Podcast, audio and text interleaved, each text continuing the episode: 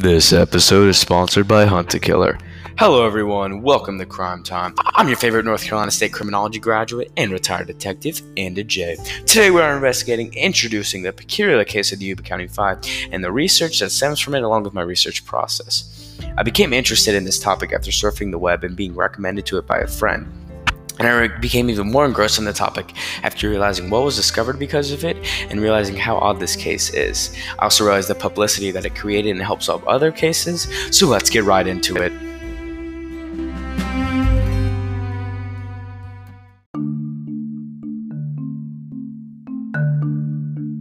Throughout history, mysterious and unexplainable occurrences have been the focus of many people, much like myself. I've been fascinated with mysteries, but this one is one of the more stranger ones, and so I asked the question what really happened to the Yuba County Five, and what can be gained from solving this mystery? I conducted lengthy research on this topic and found some very interesting finds. Now, just to give a quick overview here, uh, the Yuba County Five um, was a mystery involving five mentally ill boys disappearing into the woods after a basketball game. Um, Beth Spotswood, who is a criminology researcher like myself, explains uh, the boys had missed their exit home and drove over forest and mountain, only to have their car get trapped in the snow and forced out into the forest. The Yuba County Five then trekked through the harsh winter cold and eventually found a service trailer complete with food, water, and heat.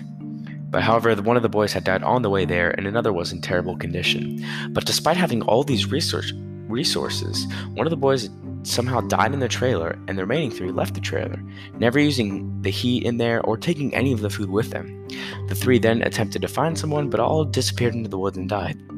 But discovering all this information required a lot of new detective techniques, which helped solve other cold cases in the future. This also helped um, um, provide more information on the topic, answering the question what happened to the Yuba County Five, but what can be gained from really solving this mystery, and how can this affect the publicity of cold cases? Now, I wasn't going to include that earlier section just because I didn't want to spoil anything for Friday's podcast, but I wanted to provide that context that we need for saying um, my research and stuff like that. But when I first began my research on this topic, I just wanted to focus on the events that occurred and why. But as I gathered more information about the topic and related was, I just really realized the need for research and the focus on solving cold cases. Um, many links from the site, such as Wikipedia, helped me gather more information about this and um, other cold cases. Um, um, but I'm not the only person who wants more attention for cold cases. As a user at Mega Records says, the Yuba County Five is one of my favorite cases just because it provided so much awareness for other cold cases and helped solve others. Now, I do agree with Mega Records tweet.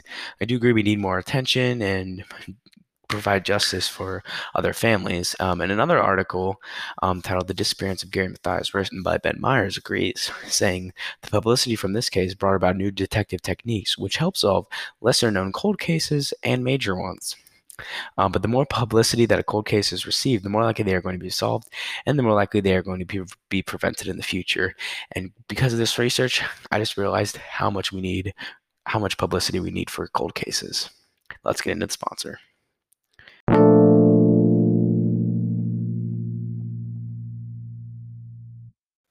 Speaking of cold cases, have you ever wanted to solve a custom cold case? Become a detective like myself? Well, Hunt Killer is the choice for you. Hunt Killer is a subscription box that, buys, that gives the buyer a fictional unsolved mystery that they can solve themselves. The buyer becomes a detective on a cold case and uses the clues, riddles, ciphers to solve the case and attempt to find the real killer. For only 30 bucks a month, you can solve numerous fun, exciting, and thrilling cases. Go to huntakiller.com to learn more information.